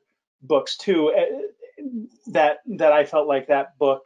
I don't know if it was responding to them or if it was even if L'Engle was even conscious um, of them when she was writing it or whatever. But one of the ones that struck me was similarities to Out of the Silent Planet. Um, Mm. where you have this concept with um, Wrinkle in Time, where you have the Earth that's sort of covered by this darkness and sort of out of touch with the greater universe and things going on around it. Um, and that that's sort of what the evil is, right? Is this idea that there's a darkness, um, you know, sort of keeping you from being in touch with the rest of um, creation or the universe or whatever. Um, and I was trying to like I, I mean, I don't think this has that same quality, but I would say like in comparison with like the communism thing, which doesn't apply at all to the film, I do feel like you you get that idea of like the out of touchness a bit and and sort of that idea of more through the science and stuff i think. And, and i think this is true in the book too that there's that there's a way whether maybe it's through the tesseracting or the or the, the tessering i keep using the wrong verb there. Um, the the tessering uh, that there is this sort of connectivity Mm. you know to every part of the universe and and everything in there if you just sort of take the time to understand it. And i really one of the things that i really was the visual um, of you know like the sand on the the, the frequency tabletop thing, and it you know showing uh, just sort of like if you get the right frequency, it kind of makes this beautiful thing, and and that sort of re- resonating um, with the uh, you know idea of of sort of being in tune and and aligning yourself and and being able to yes sharon i'm feel like i'm sort of fumbling through what i'm trying to say. So go ahead you're touching on a choice that they made which i thought was very interesting a change from the book to the film um, the book uh, not only do we have the soviet era era but we also have the space race era because as you remember yes. uh, dr murray was with the team it was his turn to try this tesseract and it was it was a scientific um, more experimental exper- experimental process that seemed very technical mm. In the film the key mysterious essence that would make tessering work was mm-hmm. this experience of love which is what dr murray saw when he looked at his wife cuddling charles wallace his thing starts going he says i was working and he's gone on accident mm-hmm. space yeah. program trying to get to Mars. Um, yeah. So that was a significant change. And if you'll also remember in the film, and this is reflected in the book as well, every time Meg, in her bristly, unhappy state, tessered, it was a struggle. It was that gray thing. She, it was it was hard on her. And then at the end, when she's embraced all the love and herself and and everything's happy dappy do, then her experience of tessering is this full, as you say, Curtis, it's no longer hindered, it's no longer um, under the shadow, it's no longer a struggle. She's fully, um, fully, what do they use the word? I don't know. Anyway, she's fully into it and she experiences it fully. So again, we have the love element um, mm-hmm. the antithesis of the evil and the dark that's limiting, as you would say, Curtis, the, the enshadowing. So that's kind of all yeah. in the film. Yeah, and the the sort of repeated desire of Mr. Murray. I wanted to shake hands with the universe. Mm-hmm. Um, I loved that. I loved that conclusion. Mm-hmm. I wanted that. I wanted that. You know, sort of like what Curtis is describing, to reach out and connect to uh, form that bond. And then the cycle that he comes around to is I should have been holding yours. Mm-hmm. There was this opportunity for connection in his home that he didn't actually have to travel anywhere to to have it there with him. Um, yeah, that's a that's, a, that's also a rather modernizing of the role and the position of mm-hmm. science mm-hmm. way back in the 60s. Um, now it's it's we're looking at a response. You know, we're trying to look at responsible approaches to science because we can do it. Should we do it? Um, what are the what are the implications of this? So it's become a little more metaphysical and and, and philosophical, and um, because in the book it was still the the space race our heroes, the scientists, going where no one has gone before, and and being again the whole setup with uh, Mrs. Murray and Dr. Murray, um, the you know, mother and father, was there was that sense that she knew he was on a mission. There was no mystery. She knew he was gone. She knew what was yeah. going on. She didn't articulate it to the kids, but it's a, it's like it's it's you know when your when your spouse goes to war or when your spouse you know is doing their job and so it's a, it was a different dynamic um, but again i think it touched more on uh, it it demonstrated what curtis was was expressing about um, you know the the hindrance the the shadow between what we can you know achieve in the universe. Um, very nice yeah and i think that's to me what kind of mm, uh, stands out most clearly about L'Engle's writing. You know, in these books, that's different than anything else I can think of. Is that particular blend of science fiction and fantasy elements with you know with the history and the philosophy and the religion that she does it in a particular way um, of communicating better than anybody the kind of connectedness and oneness of all things that you know this sort of this book sends them to outer space and in the following book it's into the inner space of and and you get a sense Spoilers. spoiler alert spoiler alert kind of like then they all die. um, but like the to get into the next one the the the sense of going inside is given the same grandiose sense of space as the space adventure. Um, and and then in subsequent series you start going backwards and forwards in time and sort of and and like not that nobody else plays with those elements but her sort of philosophy in in this series in particular seems to be about demonstrating that molecules and galaxies are essentially kind of the same thing and you know that the exploration in both directions is a very similar journey and kind of bringing in the ways in which philosophy can sort of you know or religion or history or whatever it is can sort of speak to the spiritual aspects of that but also not losing her joy in the physical science of it either. Um, and I think I, I don't know why I feel like I can't think of anybody else who who puts it in quite that way. Yeah. Yeah, she's always, especially in the second book, she's always kind of repeating that mantra size doesn't matter, when doesn't matter, where doesn't matter. You know, there's a, the, the, the things that you're grappling with are already with you and in you. So if you're going macro or if you're going micro, you're still on the hero's journey, you know?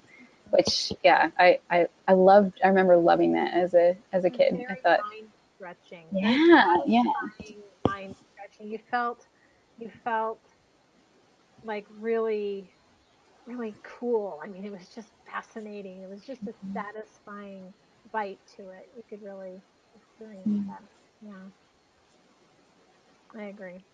So, so since the subject of sequels and further stories came up, I thought as we come up on sort of the um, two-hour mark here, and not that we have a hard stop necessarily if we wanted to keep going, but we have been criticized in the past about going too far past uh, the allotted time. Um, yeah, I just wanted to bring up this sort of last slide that we have um, here from Miranda American. Uh, that uh, I guess, I mean, these are things that would be lost on me not having read beyond the first book. And so I don't necessarily know, other than sort of my sense as a movie viewer, what might be setup or potential setup or a missed setup for um, future films. Um, I don't even know at this point if they're planning on doing a sequel. I suppose some of that will be determined going back to the financial discussion we had earlier. Although I could see them saying, "Well, heck, you know, maybe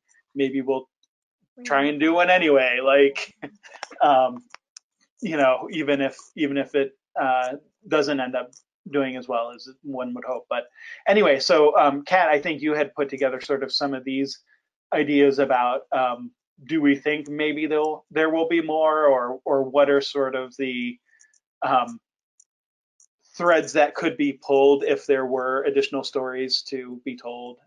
Um, so I don't have any particular thoughts on these, but uh, do any of you? and what would the you like? first one, the first one, uh, you know, the omission of Sandy and Dennis. Um, I actually, if I if I were a betting man, um, I would I would bet that any sequels they do would just completely omit Many Waters. Um, Yeah. not just because they got rid of Sandy and Dennis, but actually because Many Waters is the one you would have the hardest time not touching on Bible and Christian stuff. And Yeah. judging by how thoroughly they scrubbed this movie of any references to Christianity, um, I would guess that it would be very unlikely that they would attempt to cinematically depict an antediluvian world in which we're trying to figure out, you know, how we're going to survive the flood, the flood, flood, and flood, and who like deep Bible geekery land, which I love, you know. Uh, but um, I can't see that one making it past the cutting floor. yeah, I was, I was going to say for anyone, for anyone who hasn't read them, it takes place before the flood, so that gives yeah. you that gives you Yes. yeah, and honestly, like as a part of the time quartet, it's the one that that is the misfit, really. Um, you know, because the others have the same main characters, and then all of a sudden we're with Sandy and Dennis. Um, so yeah, so it, it, you know, from a from an editing perspective, it, it would be easy to cut that one. Um, so yeah, that's that's my bet. I'm not actually betting any money on it, but you know, That's what I would guess. On the slide, you point out that, of course, we had Principal Jenkins there, um, and so that, of course, he's a he's a he's a character in Wind in the Door. But what's missing was any um, visual of Calvin's mother, who features significantly in A Swiftly Tilting Planet. Uh, she was completely not there. Mm-hmm. Um, and given the appearance of his father, I would say how his mother was, beaten down, you know, she didn't have her dentures or teeth, you know, she was all kind of crummy and not the child that you saw, not the young girl that you saw in her youth. And, sorry, spoilers, uh, Swift Tilting Planet. I'm not sure how that would, you know, obviously it's not impossible, but she was missing, so I'm not sure about that as a sign, you know, of there being future stories. Right. right. On on the flip side, if, if I was a bench person, um, I wonder if casting Andre Holland, a well-known actor as an actor, as might have been paving the way for just maybe, maybe if we want to do a room in the door, we could bring him back. Hmm. And I guess especially because that that scene when they're doing the voiceover about the it and the effect that it has and they go into that boardroom and everyone's like yay mr jenkins and you're seeing the jealous looks of the other teachers. And there's like well there's a whole story there that we never really get told anymore about in this movie. So i wonder if that's another like they're kind of hooking for the next for the next one you know? Yeah or at least leaving the possibility open yeah. It could be. I'm. I kind of. Um, I mean, you, you point out that Calvin and Meg didn't kiss, or you know those kinds of things. Um, I, I I can see though where this movie could stand alone easily. I, I think it could go either way. So I guess that's yeah. my point.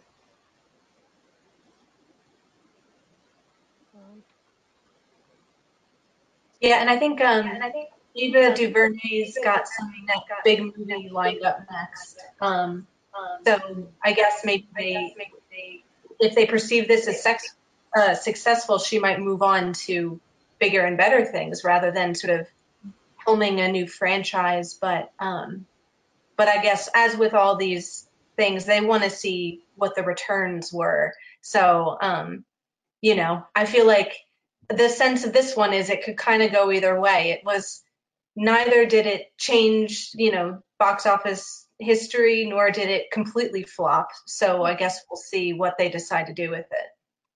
Yeah, does anybody know if they obtained rights to the whole franchise or just the one title? I don't know that. good question.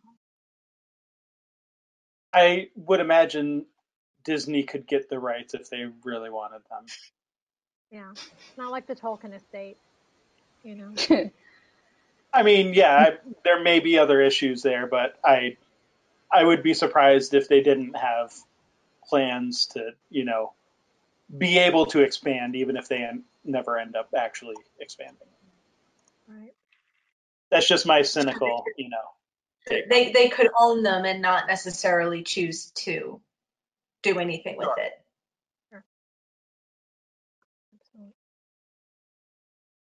All right. Well, I mean, unless unless there's any final thoughts, I mean, I think uh, that was a pretty good discussion. Thank you. I have one last quote that I thought was awesome that I wanted to share. It was um, it was by uh, John Jennings, who's a professor of media and cultural studies at the University of California at Riverside, um, and it was actually about Black Panther but the connection was through um, the critic Ciara Wardlow, who was saying that um, seeing uh, this is her quote seeing an identity comparable to yours consistently depicted as a source of pain and angst also becomes tiring. And so, in both Black Panther and in this film, you have um, what uh, NPR uh, critic was calling a world of unremarked upon diversity so the way John Jennings put it was uh, the future for Black people in America was supposed to be connected to only three spaces one, the hold of a slave ship, two, the plantation, and three, the grave. The construction of a space of agency, joy, and true freedom has always been the central focus of Black speculative culture. I thought that that was one of the ways in which this film excelled um, it just landed us right in the middle of that, and it was it was beautiful to behold. I loved it. Nice, and it it pulls the you know the movie and its source novel into Afrofuturism as a genre, right? Like it sort of yeah, right. kind of puts it in a whole without losing the original categories. It adds another category that it belongs to, and that's Mm. that's a pretty exciting thing. Yeah. Stay tuned for a future symposium panel, we hope, on Yeah. Afrofuturism. Very cool. And Yeah. on that note, stay tuned till March 3rd for our next movie club on Alien.